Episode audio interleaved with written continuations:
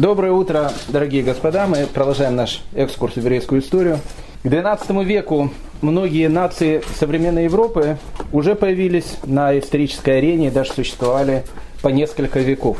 Некоторые нации, особенно древнейшие нации, такая, допустим, как нация укров, которая существовала еще до появления первого человека Адама, по странному стечению обстоятельств еще не существовала. А вот еврейскому народу во всем этом сумасшедшем доме, который называется «Мировая история», в XII веке исполнилось ни много ни мало практически 3000 лет. И за эти 3000 лет с каким только заданием и куда еврейский народ не посылал Всевышний, и задание это еврейский народ, как правило, выполнял, иногда лучше, иногда хуже. И вот к началу XII века Всевышний решил дать еврейскому народу новое задание под кодовым названием «Дранг нах Остен», о котором мы поговорим чуть позже как-то. Задание будет переводиться. Задание сложное, задание, которое мы стараемся выполнять по сегодняшний день, задание, которое очень и очень повлияет не только на всю еврейскую историю, но и на всю мировую историю. Но перед тем, как поговорить о Дранг нах Остене, об этом странном явлении, мы немножко зайдем, как обычно, издалека, точнее не совсем издалека, мы продолжим ту тему, которую мы говорили на прошлом уроке. На прошлом уроке, как вы помните, мы с вами обсуждали и говорили о страшных погромах, которые прокатились в Европе в 1096 году, 1096, начало 1097 года, когда по всей Европе во время первого крестового похода произошла страшная резня в Германии, немножко во Франции, немножко в Богемии. Время, которое вошло в историю еврейского народа под одним только одним общим черным воспоминанием ужаса, который тогда прокатился по средневековой Европе. Так вот, после первого крестового похода прошло практически 50 лет. За эти 50 лет крестоносцы, они образовали несколько королевств на Ближнем Востоке. И арабы за 50 лет, они как-то набрали силы, утерли слезы от поражений, которые они потерпели 50 лет назад, и решили сделать матч-реванш.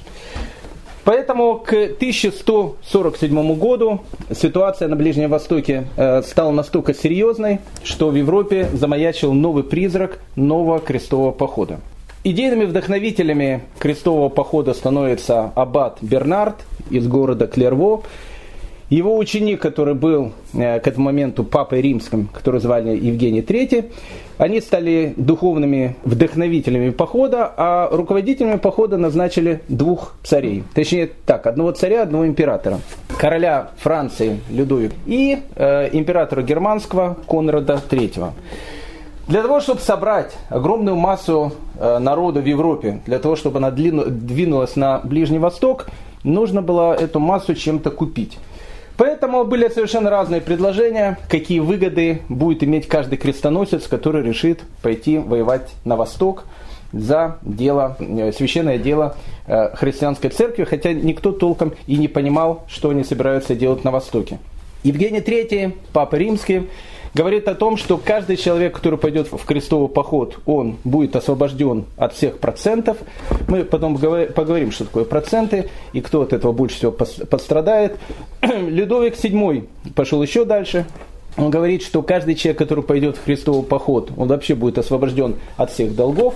Но Людовика VII, в принципе, понять можно, потому что у самого короля долги были такие, что они хватили бы на весь государственный бюджет, а так как он сам тоже, в принципе, собирался участвовать в походе, поэтому, распилить бюджет было очень-очень легко. Некоторые товарищи, они идут и на более такие существенные меры. Допустим, святой Петр из Клюни. Мы говорили с вами о том, что монастырь Клюни во Франции в XI-XII веке был, наверное, самым секретно темным заведением Европы. Если сейчас мы говорили, наверное, самое секретное такое здание мира – это Пентагон, то в XI-XII веке это был монастырь Клюни во Франции.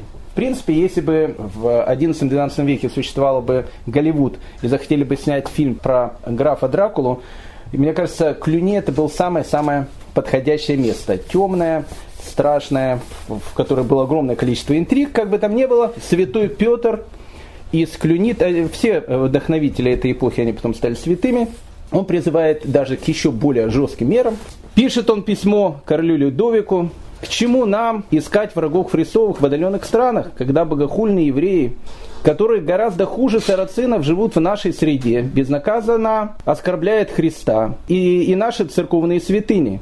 Я не требую, чтобы этих людей, над которыми тяготеет проклятие, предали смерти, ибо сказано в Писании: не убивай их. Бог не хочет, чтобы их искоренили, а только чтобы они, подобно братоубийце Каину, продолжали существовать для великих мук и для великого позора, так, чтобы жизнь их стала горше смерти. Они зависимы, жалкие, придавлены, боязливы и должны оставаться такими, пока не обратятся на путь спасения. Ну, как бы это было начало письма, вот такое красивое предисловие, конец он был более понятен. Петр из Клюни говорит о том, что вообще надо не только проценты не выдавать и не только долги не давать, а вообще весь крестовый поход нужно сделать за еврейские деньги, то есть у евреев все деньги экспроприировать. Ну, как бы это уже была довольно жесткая такая мера, и аббат Бернард из Клерво, который стал святым Бернардом, как ни странно, эта темная лошадка и темная личность, она будет не очень хорошо для славянских народов, мы потом поговорим почему. Но по какому-то странному стечению обстоятельств аббат Бернард, он являлся каким-то таким защитником, благодаря которому не произошли массовые погромы во время Второго крестового похода. Кстати, защита Бернарда, да, Бернард выступил против инициативы святого Петра из Клюни, он сказал, что нет, это уже слишком, он считает, что долги возвращать надо. Единственное, что крестоносец не должен только возвращать проценты, как сказал Евгений Третий, и это будет достаточно. А так как каждый человек плюс-минус тогда был в долгах, и плюс-минус тогда имел большие проценты, это уже была большая такая конфетка, за которой многие могли пойти. У святого Бернара вот эта вот идея защиты евреев, она была теологическая, в первую очередь. В чем заключалась теология? Святой Бернар говорил такую вещь: к моменту страшного суда, об этом говорит как бы католическая церковь, и святой Бернар об этом даже посвятил некоторые свои философские работы. К моменту страшного суда, когда будут судиться все народы, первый народ, который придет на суд, это будут евреи. Вот когда евреи придут на этот суд, перед страшным судом у евреев спросят: поверили ли вы в настоящую Мессию? И весь еврейский народ, как один скажет: ошибались мы все эти долгие годы. На самом деле, надо было, конечно, изначально верить в Мессию, в которую верят христиане. И все евреи станут христианами. И это будет самой большой такой победой, которую увидят все народы. Еврейский народ, народ богоизбранный, он придет как бы в христианство. Так говорит святой Бернар. Поэтому с этой точки и идеологической, если евреев всех замочить в сортире или там в бочке, я не знаю, в чем их замочить, то получится о том, что к моменту страшного суда еврейский народ, который должен будет выполнять одну из главных таких ролей в этой всей вещи, он перестанет существовать. Поэтому святой Бернар говорит так: надо охранять этих товарищей до того момента, пока наступит страшный суд, ибо в тот момент они будут свидетелями победы христианской церкви. Как только замаячил призрак крестового похода, особенно в Германии, ну, жизнь человеческая тогда была не очень долгой, мы говорили 20, 25 лет, 30 лет, люди долго просто не тянули в этом цивилизованном, в скобочках, мире. После первого крестового похода прошло 50 лет. Так вот, но сказки и легенды и воспоминания, которые рассказывали дедушки-погромщики, особенно в Германии, они их рассказывали мамы своим деткам в колыбельках, о том, что вот было когда-то золотое время, когда жидов можно было грабить. И грабили тогда абсолютно всех, потому что было время полной анархии. И, в принципе, как только начали говорить о возможном крестовом походе, тут же вот эти вот идеи, они появились на свет, и люди начали думать, а почему бы снова не сделать то, что было 50 лет тому назад. Ведь многие в тот момент очень-очень обогатились. Ну, как бы идея навитала в воздухе, и хотя Конрад Третий, император германский, он был против погромов, ну, потому что резать курицу, которая несет золотые яйца, это глупо. Поэтому Конрад III, он как бы защищает еврейский народ. Но появляются некие фанатики, один из которых был монах Рудольф, человек совершенно сумасшедший, сейчас бы его, конечно, держали в дурке, в те времена его считали святым, пена изо рта, безумные глаза. В одну из ночей, он по ночам обычно ходил, он уходит из своего монастыря, заявляя о том, что ему сказал Всевышний пойти по всем городам и весям и вознести благую весть. Благая весть, она заключалась в следующем. С пархатами нужно разобраться раз и навсегда. Либо они принимают христианство, либо всех нужно уничтожить. И вот он ходил по городам, говорил эти вот вещи. И в принципе, вот такая вот атмосфера погрома, она витала в воздухе. Нужна была только одна спичка для того, чтобы все вот это взорвалось. Евреи, наученные страшным опытом первого крестового похода, понимает о том, что нужно заранее что-то предпринимать. Поэтому, как только пошли разговоры о том, что могут быть погромы, евреи сразу обращаются к епископам. Епископы, они были, в принципе, главами городов, с тем, чтобы не просто быть в их замках, а арендовать целые замки, арендовать целые крепости, для того, чтобы у евреев была какая-то защита. Допустим, у епископа Кёльнского, которого звали Арнольд, не знаю, Шварценеггер, не Шварценеггер, Арнольдом его звали, евреи ни много ни мало сняли в аренду целую крепость Валькенбург. И, в принципе, в этом Валькенбурге евреи находились, и они понимали, что пока они находятся в крепости, у них есть какая-то защита. Как только они выходят за крепостную стену в город, за еврейскую жизнь никто не дал бы и ломаного гроша. Поэтому как-то готовились. Но вот этот Рудольф, фанатик, этот сумасшедший, который ходил по городам и весям, народ он как бы подогревал погрому. Опять же, мы говорили, святой Бернард, который, ну, как бы по воле судьбы и своих идеологических соображений стал как бы защитником неким еврейского народа. Он в этот момент, кстати, приехал в Германию, ходил по тем же городам, по которым ходил Рудольф, не специально, он призвал людей просто к крестовому походу. Но так как народ был, в принципе, настроен о том, что громить евреев надо, он всех успокаивал и говорил свой идеологический конек народу дикому и темному о том, что не надо евреев убивать, потому что если евреев убить, вся наша как бы концепция истории, она просто на этом может рухнуть. Но мы с вами говорили о том, что атмосфера была очень и очень сильная, пары газа летали в воздухе, и нужно было только спичка, чтобы все это взорвалось. Все это взорвалось в феврале 1147 года в окрестностях города Вюрцбурга. В реке обнаружили труп. Ну, хочу вам сказать, что в те времена река было место, куда, в принципе, выбрасывали все, что человеку было не нужно. Поэтому, если бы вы решили так вот к 11-12, да и даже позже веку покупаться в сене там или в рейне, вы бы нашли бы в реке много разных интересных вещей. Ну, как бы мясники в реку, как обычно, бросали туши, бросали внутренности. Когда была чума, очень часто в реку бросали трупы чумных, поэтому, в принципе, труп на реке в те времена, это, ну, не знаю, как чайка на Москве-реке, если выйти сейчас и посмотреть. Но так как атмосфера была, ну, такая вот подогретая, когда в окрестностях Вюрцбурга обнаружили очередной труп, который плавает, было понятно о том, кто же этот труп замочил.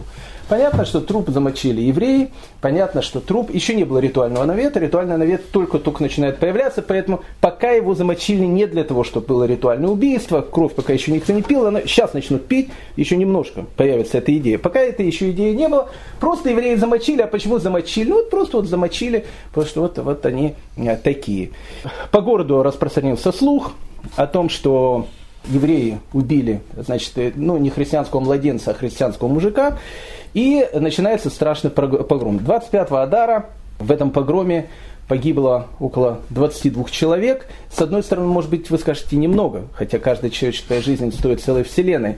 Но в городах тогда жило людей там 2000, 1500, 3000. Город считался большим. 22 человека было убито, какие-то евреи спрятались. Глава святой общины Вюрцбурга Раф Исхакбен Илиаким в тот момент, когда пришли погромщики, занимался изучением Торы. И когда погромщики его убивали, он даже не поднял голову от учебы, до последней минуты своей жизни продолжая служить Всевышнему. Погромщики, люди были дикие, ну понятно, они все разграбили, а потом было еще принято над трупами надругаться, поэтому вот эти 22 евреи, которые были убиты в погроме, были разрублены на куски, и эти куски валялись по всему городу. Тогда евреи, которые остались в живых, обратились к епископу Вюрцбурга с тем, чтобы он разрешил похоронить останки, которые валялись по всему городу. Епископ разрешил, даже дал часть своего епископского сада, там были похоронены святые мученики, и спустя немного лет члены общины Вюрцбурга, некие Хиския и его жена Эстер, выкупили эту часть епископского сада, и на этой части потом существовало кладбище, которое, в принципе, не знаю, существует ли сегодня, но, в общем, в средние века о нем было известно. Ну, идея с этим трупом, который нашли в реке, она как бы на этом не закончилась, потому что через некоторое время фанатично настроенные товарищи начали говорить о том, что труп начал творить чудеса. Некоторые начали вылечиваться, у некоторых лысых начали там волосы на голове появляться. И поэтому начали говорить о том, что труп, которого замочили евреи, он оказался святым, никто не знал вообще, чей это труп. Но его провозгласили святым и сказали ни много ни мало о том, что епископ продался евреям. Но как-то этот погром очередной удалось предотвратить. Еще один крупный погром, который произошел во времена Второго крестового похода, он был во французском городе Рамерю. В городе Рамерю в этот момент главным раввином, если так можно сказать, был очень известный человек, великий человек, внук великого Раша, которого звали Раф Яаков бен Меир, который входит в еврейскую историю под именем Рабейну Там.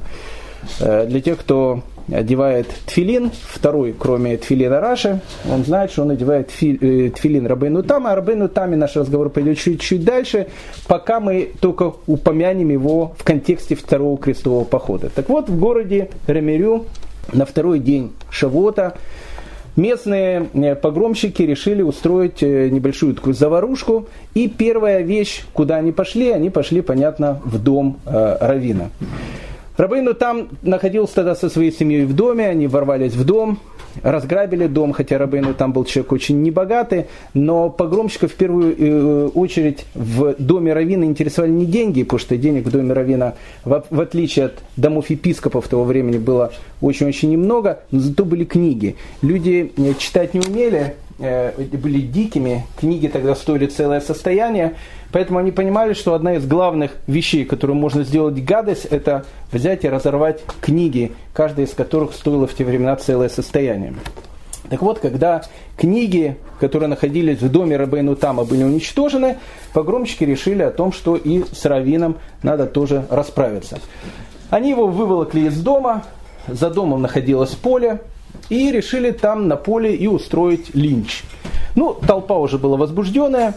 5 раз ударили Рабейну Таму по голове. И, ну, как бы, его просто начали избивать. То есть начался, в принципе, линч.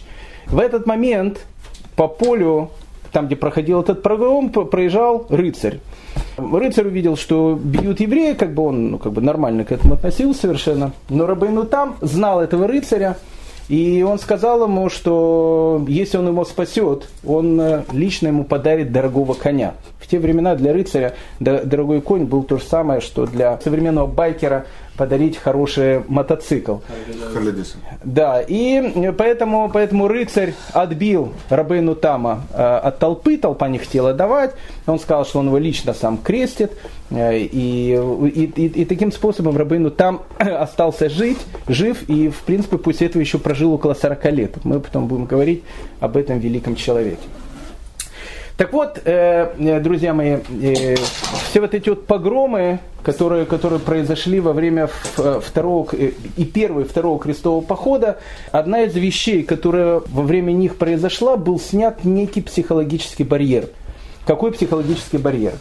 До этого, и, кстати, и после этого, евреи, которые жили в средневековых европейских городах, они были, конечно, люди вне закона, потому что это были люди, которые жили там в отдельном квартале, у них была какая-то полная автономия, но если, в принципе, смотреть по некому социальному уровню, евреи в средневековой Европе были людьми состоятельными, уважаемыми, чистыми, интеллигентными и очень грамотными. Поэтому к евреям, в принципе, относились до первого крестового похода, ну, с таким не то что страхом, но вот как бы, ну, все понимали о том, что это евреи, все хотели его, понятно, пограбить, все хотели ему сделать какую-то гадость, но барьер о том, что поднять руку на евреев, в принципе, в городах Германии тогда еще не был перейден. Но тут Рубикон был перейден. Произошли погромы первого крестового похода, небольшие погромы второго крестового похода. И если к 1012 году изгнание евреев из Майнца, это было исключение из правил, то в XII веке изгнание евреев из городов становится уже не исключением из правил, а практикой. То есть народы Европы перешли некий барьер, который говорил о том, что евреев бить можно, евреев бить нужно, и от этого люди будут только финансово выигрывать, выигрывать в осуществлении своих каких-то садистских стремлений.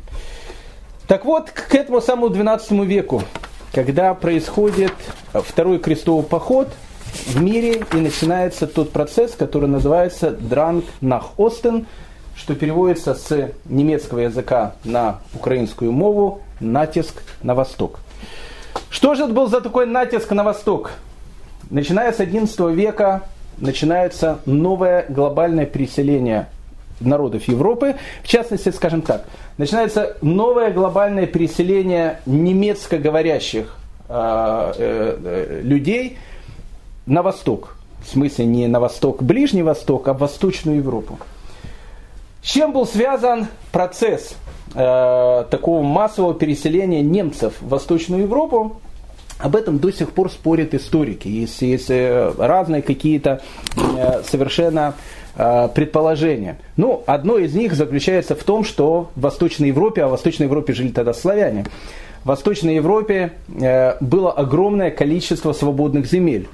И поэтому как бы, это свободные земли, на которых можно распахивать, это земли, на которых можно строить новые города, это новые рынки, где можно вести какую-то торговлю. Это одна из идей. Но одна из основных таких идей, мейнстрим современный, о том, что главная идея Дранг нах Остена, натиска на восток, он касался в проблеме, которая заключалась в проблеме демографии. Продолжающийся рост населения в Европе. После распада Римской империи, когда начинаются и века хаосов, народ в Европе, численность народа Европы, она сокращается в разы. Не просто в разы, она гигантско сокращается. Если в Древнем Риме в городе жило около миллиона человек, мы с вами говорили, что к этому времени, если в городе живет 2-3 тысячи человек, город, в принципе, считается уже к этому моменту большим. Так вот, в принципе, к XI веку, хотя времена еще были дикие и страшные, но как-то вот эти волнения, нестабильность, которая произошла после распада Римской империи, она стала сходить на нет, и мы видим о том, что европейские женщины, они начали рожать. То есть родить ребенка стало уже не так страшно, как было когда-то. Это все привело к тому, что происходит некий демографический взрыв. В первую очередь он происходит в Германии, и поэтому германские народы, они понимают о том, что нужны новые земли для того, чтобы, в общем, как-то где-то жить. И они начинают завоевывать и новые земли. Иногда они просто туда приходили и жили среди славян, а потом славян вытесняли. Иногда, кстати, это были не только славяне, это были народы Прибалтики. Они тоже туда шли. Иногда это были завоевания. И завоевания, они касались некой такой идеологии. В этот самый момент появляется Тевтонский орден, появляется орден меченосцев. И, кстати, святой Бернард, о котором мы говорили, он призывал не только к походу против арабов. Одна из его идей был поход против славян. Потому что он считал, что огромное количество славян и балтийских народов, к этому моменту они еще были язычниками, и поэтому он считал, что нужно туда идти и при помощи меча и огня нести диким народам Прибалтики, гордым литовцам и другим товарищам святую веру. Литовцы, кстати, к этому моменту еще не приняли христианство, а если приняли, то приняли как бы не полностью еще все. Так вот, это была основная идея вот этого натиска, который назывался Дранг нах Остен. Немцы завоевывают земли современного Бранденбурга, в те времена там жили славяне, современную Баварию, это тоже была чисто славянская территория, Австрия тоже была славянская территория, Богемию, Силезию. Интересно, что Алоис Шемберг, чешский этнограф и языковед, в конце 19-го, может, в начале 20 века написал целый научный труд про различные топонимы, славянские топонимы, которые встречались в современной ему Австрии. Ну, они и сейчас встречаются. Названия рек, гор, лесов, местечек. Он нашел более 1000 названий, которые происходят от славянских корней. В частности, второй по величине город современной Австрии называется город Грац. Так вот, Алоис Шемберг говорит, что город Грац происходит от славянского слова «градец», «городок», и поэтому мы видим, что территория Австрии, куда начинают приходить немецкоговорящие народы, она тоже вытесняет тех славян, которые там находились. В принципе, все вот эти переселение этих народов очень как бы емко описал летописец XII века из Нюрнберга, который звали Уильям из Нюрнберга. Он пишет: «Наше поместье Альхаузерен сначала было лесом, который расчистили венеды». Венеды – это славяне. «Эту землю сделал поместьем наш управляющий Готфрид». Мы видим о том, что в земли прибалтов и в земли славян приходили немецкоговорящие народы и, в общем, как бы там начинали ни много ни мало осваиваться. Князь Селезий, которого звали Хенрик Бородатый, для примера, в 1200 году привез 10 тысяч немецких семей для того, чтобы в Силезии образовать 400 местечек и городов. Для того, чтобы понять, как происходит вот это передвижение Дранг нах Остен, передвижение немцев в Восточную Европу, для примера можно проследить это на примере таких вкусных небольших красных яблочек, которые называются ранет, по-русски она называется ранетка. Часто они продаются в Ашане, вкусные, твердые красные яблочки, ранетка. Так вот, по яблочкам ранетка можно как раз и проследить, как происходит этот Дранг нах Остен. В 18 веке провели целые исследования о том, как они попали на территорию Польши, сейчас они и на территории России растут в огромном количестве. Так говорят о том, что эти яблоки вывели в Маримонском аббатстве в Бургундии. После этого эти яблоки, они попали к дочернему хозяйству в Альтенкампе. Затем из аббатства Альтенкампа они попали в Тюрингию. Из Тюрингии они попали в Саксонию. Из Саксонии они попали в Силезию. И к началу XIV века яблочки-ранетки уже появляются в Польше. Мы видим о том, что немцы, которые приходят на восточные земли, приводят с собой не только огонь и меч, но приносят и яблоки, которые, в общем, можно увидеть и сейчас. Как вы понимаете, среди немецких поселенцев, которые приходят в Восточную Европу, было и много евреев, которые начинают вместе с ними приходить в поисках новых земель. Немецкие евреи, которые еще недавно жили во Франции и еще недавно говорили на латыни, когда они приезжают в Германию, они осваивают новый для себя язык, немецкий язык. И вот немецкоговорящие евреи, пока еще не в большом количестве, а потом это количество стало увеличиваться с годами, точно так же, как и переселяются новые колонисты в Восточную Европу немцы, вместе с ними начинают переселяться и евреи. Ну, с чем это можно сравнить? Это, наверное, можно сравнить с бумом иммиграции в Америку конца 19-го, начала 20 века. Евреи, которые живут в немецких, французских городах, Слышав о том, что на востоке Европы существуют некие райские места, где огромное количество свободных земель, где, в принципе, каждый человек, он может заниматься своим хозяйством, а тогда это был целый бизнес. Организовывали эти экспедиции люди, которых звали локаторами. Вот эти локаторы, они людям, которые находились тогда в Германии, заранее выкупали или давали какую-то землю, договаривались с местными народами, и когда новая семья приезжала в Восточную Европу, локаторы, в принципе, давали им место, где они, в принципе, могли уже жить. Для защиты от реальных врагов Дикого Востока тогда требовались железные латы и шлемы. И в то время спрос на кольчуги и оружие был столь же велик, как в наше время, допустим, спрос на смартфоны. Хотя, в принципе, аборигены, народы Восточной Европы, славянские, прибалтийские народы, они были не столь опасны. Основную опасность они представляли сами эти переселенцы. Но это был Дикий Запад, тогда это был не Дикий Запад, это был Дикий Восток. И точно так же, как можно было снимать вестерны про ковбоев Дикого Запада, тогда можно было снимать истерны про ковбоев Дикого Востока.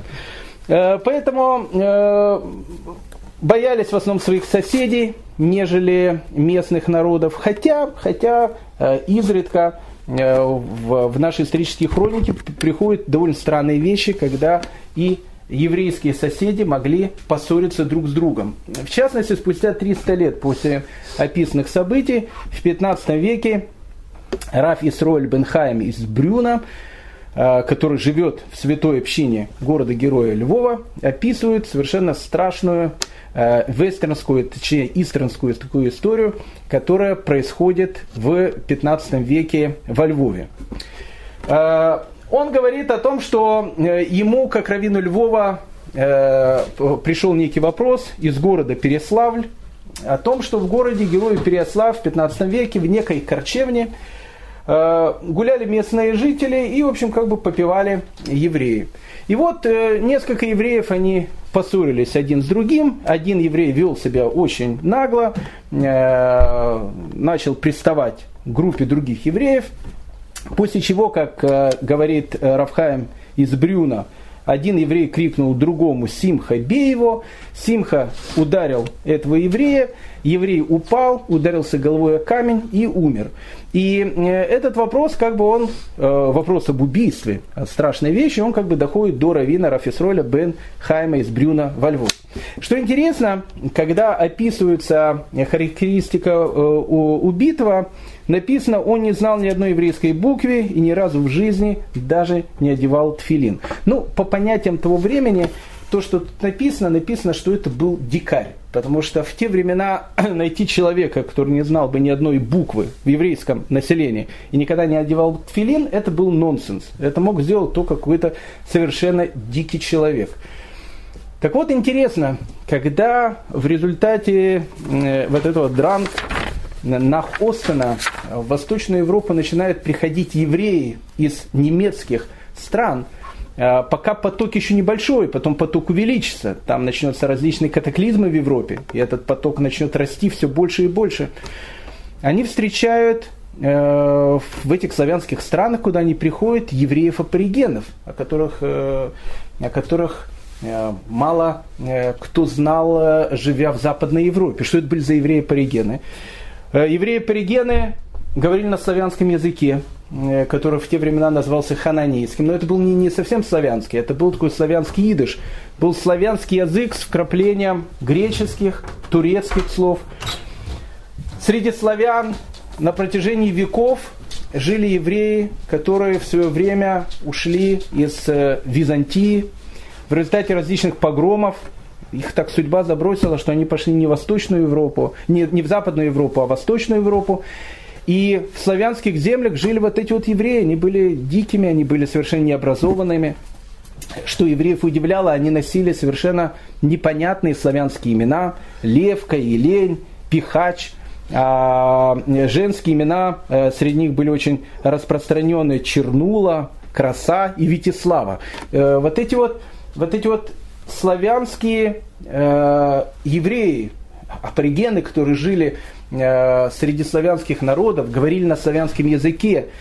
Беженцы из к этому моменту еще существующие, но уже загибающиеся Византии, их именно и встречают евреи, которые приходят с Германии.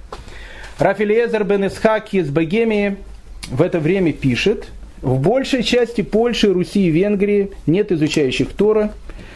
По своей бедности общины не могут нанять знающего человека, который мог бы стать у них чтецом, судьей или школьным учителем.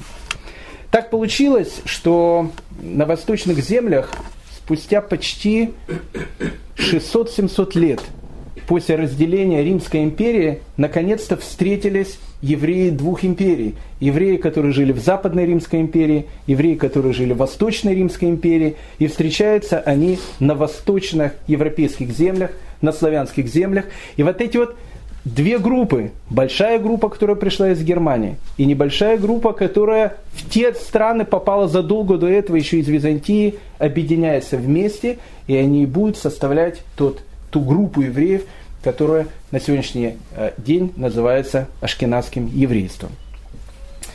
Хотя крестовые походы прекратились, мы давайте немножко оставим евреев в Восточной Европе, пускай они начинают вместе со своими соседями немцами обустраиваться на новом месте. Все-таки посмотрим в Западную Европу, потому что в основном ашкеназские евреи к 12-му, началу 13 века в основном живут в Западной Европе. Переселенцы, которые переселяются на восток, их все-таки меньшинство. Так вот, хотя крестовые походы прокатились по всей Германии и Франции, и они затронули эти страны, но все-таки Францию они затронули намного в меньшей степени, чем они затронули Германию. Во Франции к началу XII века существовали богатые общины. Евреи владели целыми поместьями и многими домами в Париже. Общины во Франции к этому моменту, они обладали полной автономией. Что значит полной автономией? То есть как бы это было государство в государстве. Глава общины это был Парнас, человек, который общался с местным епископом или с местным графом, который владел этим городом, или с королем напрямую. Духовным руководителем общины был раввин. И евреи во Франции как бы жили, кстати, относительно неплохо. Мы говорили о том, что вот эта еврейская прослойка населения, она была довольно богатая в средневековых западноевропейских городах. Но тут произошел процесс, в результате которого евреям пришлось, искать новые пути выживания в этом страшном мире. Дело в том, что большая часть евреев, основным их бизнесом это было купечество. Тогда торговля, купечество это считалось очень таким престижным бизнесом. И мы с вами говорили, и много уже говорили о том, что евреи были тем связующим звеном, который соединял Восток и Запад, мусульманский и христианский мир. Еврейские общины жили в христианском мире, еврейские общины жили в мусульманском мире, и поэтому евреям, в отличие от их соседей-христиан, было намного легче налаживать различные бизнес-взаимоотношения со странами Востока, а страны Востока налаживали бизнес-отношения со странами Запада. Поэтому мы говорили о том, что евреи, в принципе, в 9, 10, 11 веках были основными двигателями экономики Западной Европы. Но тут произошло новое событие. Дело в том, что после первого крестового похода сами христиане пришли на восток. И их сейчас много. Потом второй крестовый поход, может, он не очень удачный был, но как бы там ни было, христиан, западноевропейцев на востоке сейчас самих много.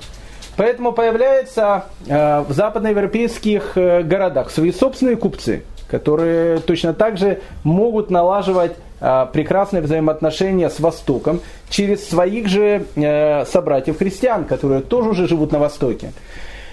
Как только этим делом начинают заниматься христиане, евреи не становятся ни у дел. А в тот момент, когда евреи становятся не у дел, нужно было искать новую какую-то вещь, благодаря которому еврейский народ просто мог выжить. Земледелием никто не занимался, по одной простой причине, потому что евреев периодически, мы с вами говорили, начиная с XI века, постоянно выгоняют из городов, поэтому иметь за городом землю, это было полное безумие, потому что сегодня ты живешь, завтра тебя выгонят, послезавтра ты будешь жить в другом городе или в другой стране. Нужно было заниматься чем-то таким, чем а, не занимается практически никто, и б, этот бизнес должен быть очень-очень мобильным. И тогда часть евреев решила заняться тем делом, которое в наше время считается очень престижным, и даже не просто очень престижным, очень высокооплачиваемым и очень уважаемым. В те времена он считался совершенно непрестижным и постыдным. Это вещь, которая, бизнес, который называется банковское дело. Дело в том, что, как вы понимаете, как сказал еще известный каббалист из известного сериала «Каникулы в Простоквашине», которого звали Кот Матроскин, он сказал, что продать что-то ненужное, нужно купить что-то ненужное. А для того, чтобы купить что-то ненужное, для этого нужны деньги. Поэтому деньги были в средние века нужны всем. Нужны были купцам для того, чтобы купить какой-то товар, чтобы его продать.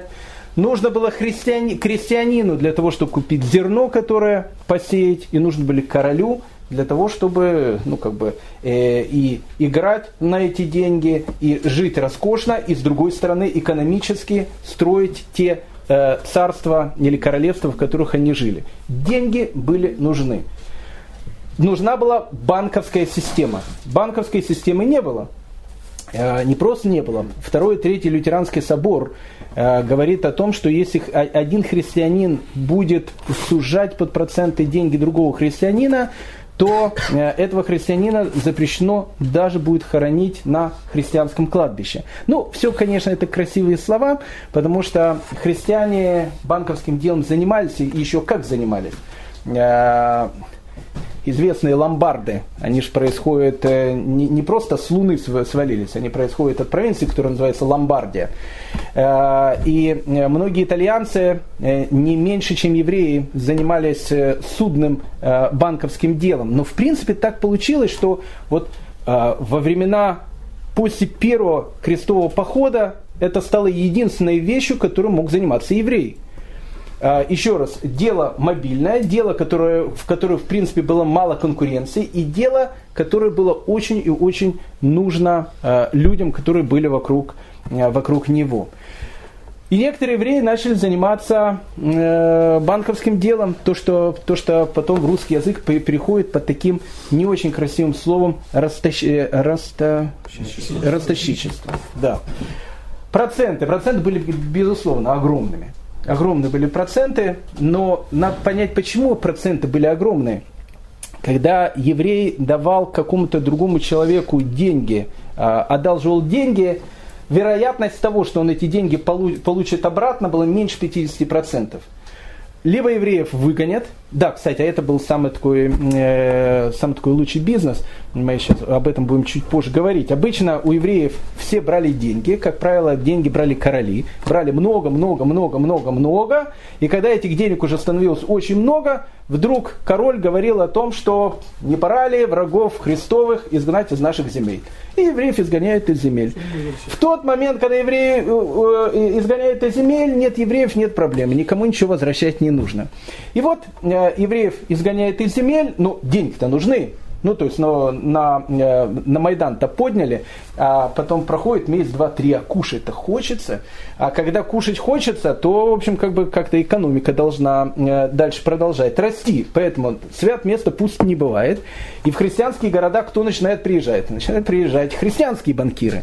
Так вот, когда приезжают в западноевропейские города христианские банкиры, тот процент, который брали евреи, им кажется детской сказкой про бычка, который идет, шатается на ходу, по сравнению с теми процентами, которые брали христиане. И поэтому в этот момент, когда христиане начинали брать такие проценты, сам король начинал говорить, а не пора ли обратно пустить к нам евреев.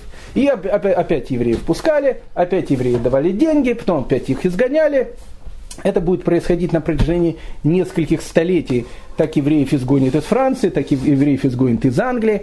Но об этом мы поговорим чуть попозже. Поэтому В принципе, как бы вот это банковское дело, то, что будет называться ростовщичество, оно начинает тогда появляться в Западной Европе.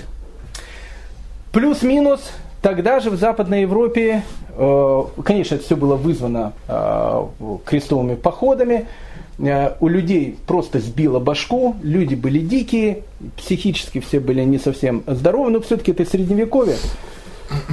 В средневековье люди верят в духов, в привидений, в барабашек, в харсонов и в других различных персонажей. Поэтому людям живется плохо, люди умирают, различные эпидемии, в общем, трупы по рекам плавают, как мы говорили. И понятно, человеку нужно было верить, что все это имеет какую-то причину. И понятно, что, скорее всего, причина заключается в народе, который живет рядом, о которых местные священники собора говорят, что это народ, который убил самого Бога ни много ни мало, богоубийца.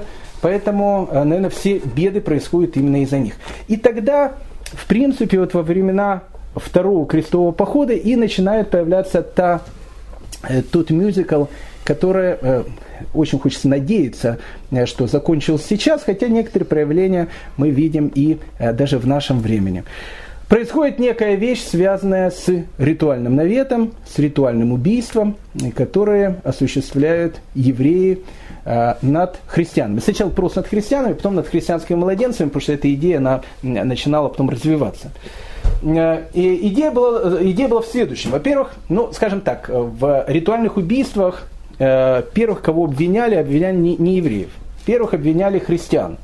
Римляне считали о том, что христианские общины, которые начали появляться в Римской империи, они первые придумали эту фишку о том, что христиане ради своих каких-то совершенно тайных, страшных ритуалов, они воруют римлян добропорядочных и приносят их в какие-то страшные свои жертвоприношения. Потом римляне стали сами христианами, идея эта как-то ушла, и вот в XII веке она вдруг всплыла на поверхность. Сначала в 1146 году перед Вторым крестовым походом она всплыла в Англии, но в 1171 году она всплыла во Франции, и на протяжении долгого количество веков, столетий, она уже никуда и не уходила. Идея, она, сама по своей идеологии, она совершенно бредовая. В чем она заключается? Заключается она в следующем. Это теологическое обоснование идеи. Теологическое обоснование идеи, но такое. Евреи, они распяли Иисуса. То есть убили Бога. Как сказал Ницше. Убили Бога. Но они убили Бога не потому, что они его убили случайно. Они-то не знали, что они убивают Бога. Сына Божьего. Они это знали. И убили его они именно из-за того, что они просто они такие богоубийцы. Как сказал один из отцов церкви, все животные в мире – это твари Божьи, кроме одного существа во всей вселенной – это еврей, ибо он тварь от сатаны. Так вот, евреи убили Иисуса не потому, что они там какие-то были вещи, римляне, убили именно потому, что они от сатаны. Продолжают ли они верить о том, что Иисус – Мессия? Конечно, верят. А почему же они тогда не ходят в церковь, почему же они тогда не участвуют в крестовых походах и так дальше? Именно из-за того, что они от сатаны. Так вот, ни одно живое существо в мире, оно не может существовать без вот этой связи с Иисусом. Птички, они летают по небу, и они рядом с церквями и так дальше. Молекулы, атомы, протоны, в общем, все оно летает, оно все связано с католической церковью, так или иначе. И единственное, кто не связан, это евреи. Поэтому какая-то связь должна быть. А как же еврейский народ может существовать? Еврейский народ может существовать только благодаря одной вещи. Она будет, кстати, придумана чуть позже. Пока она еще не придумана, но через 100 лет она уже станет точная такая концепция. Пока это просто замочить кого-то. Через 100 лет она будет иметь некое теологическое обоснование. То есть, как еврейский народ может существовать? Только благодаря одной вещи. перед праздником Песах нужно взять христианского младенца, ну, то есть такого совершенно беспорочного и так дальше, совершенно такого, на котором нет греха. Нужно его убить. Кровь его нужно покапать в мацу. Эту мацу нужно распределить среди всех евреев. Как говорится в пасуке, тех, кто кушает мацу, узнаю я по лицу. Поэтому нужно распределить среди всех евреев. И евреи, поедая мацу, в которой есть кровь христианского младенца, благодаря этому существуют. А если они не убьют христианского младенца и не скушают, тогда они не смогут существовать. Почему? Потому что как же они могут существовать без Всевышнего? Идея сама, которая приходит в голову, она не придет в голову даже самому большому сумасшедшему, который находится в самом закрытом сумасшедшем доме в наше время. Но в средние века эта идея, которая появилась, она не просто появилась, она начинает иметь адептов, и на протяжении веков многие тысячи евреев будут гибнуть только за то, что кому-то в голову приходит совершенно такая маразматическая мысль. Так вот, форму эта маразматическая мысль она принимает в 1171 году, когда произошел действительно первый, наверное, в истории такой страшный кровавый навет, который стал началом в цепочке вот этих кровавых наветов, которые будут продолжаться по сегодняшний день. История кровавого навета, она следующая. Начинается она в городе Блуа во Франции на берегах прекрасной реки Луара. История начинается поздно ночью. Однажды поздно ночью некий слуга местного градоначальника решил пойти погулять по берегам Луары. Ну, хочу сказать о том, что поздно ночью по улицам вообще никто не ходил. А если кто-то еще ходил, то это было странно. Еще выйти на берег реки, это еще было более странно. Ну, почему он вышел, история, она, значит, умалчивает. Написано, что вышел для того, чтобы напоить своего коня. И вот этот человек, он выходит к берегам Луары. Представьте себе, такая картина, освещения нету, освещается все только луной. Такой вот, для фильмов ужасов, такое вот, может быть, начало голливудское. Вдруг он видит вдалеке некий силуэт. Когда пригляделся к этому силуэту, видит, идет еврей. Что еврей делает на берегах Луары в позднее время, непонятно. То есть он-то пошел коня конить. Что делает еврей? Еврей проходил по берегам Луары. Он это увидел, еврей прошел, он очень испугался. Да, написано, что он не просто испугался. Когда коня увидел еврей, как будет написано, конь начал ржать, начал дрожать, потому что евреев боялись все, даже животные твари, все боялись евреев. В общем, и он сразу пошел в Була, в город. На следующий день в Луаре появляется очередной труп. Трупы, они появляются в реках, как я говорю, периодически.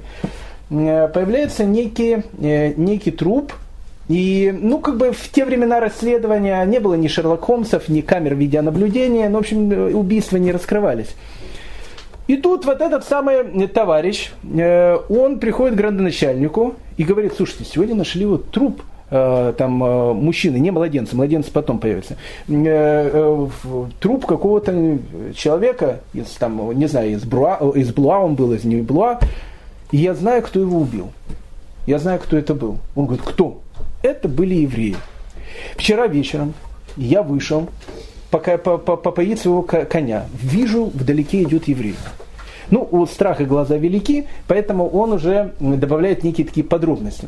Почему он вышел на берег реки, я-то сразу не понял, а теперь я понял. Он вышел на берег реки для того, чтобы бросить труп в воду. Спрашивается вопрос, а почему он бросил труп в воду? А в те времена уже начинают вот эти вот идеи, они начинают распространяться, пока они не приобрели еще такое теологическое обоснование, маразматическое, но они уже начинают распространяться. Почему они бросили труп в воду? Потому что, наверное, они его использовали для своего ритуального убийства. И речь была в мае после праздника Шавуот, когда уже было тепло. И вот градоначальник, услышав о том, что евреи кого-то там замочили, это без доказательств, он обращается к областному графу, которого зовут Тибальд из Шампани. И говорит о том, что, уважаемый граф, вот у нас есть мой слуга, вчера, ночью поил коня и видел лично, как евреи бросили труп в Луару.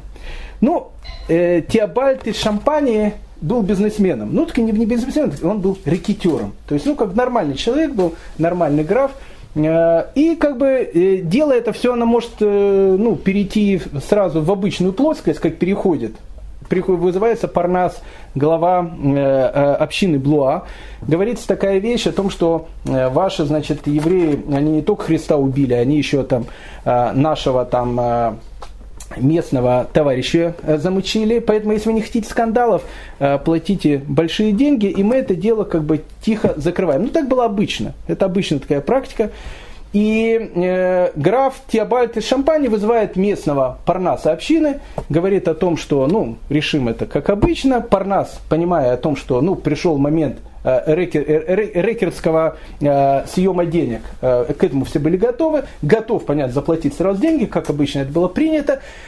Но в Блуа настроение у народа, оно начинает накаляться. Кто его накаляет? Накаляет местные монахи и местные священники, которые говорят, что так это дело закрыть нельзя, потому что с этим трупом уже было много различных чудес, много различных вещей, и надо все это дело вывести на чистую воду.